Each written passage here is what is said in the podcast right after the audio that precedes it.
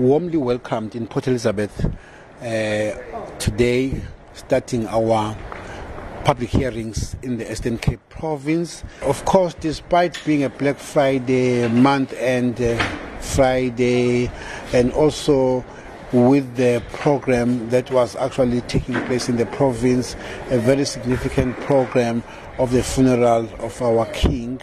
We had people who attended these public hearings here in Port Elizabeth, and uh, we were happy with the participation, with the contributions that they made in terms of what are their views on the bill.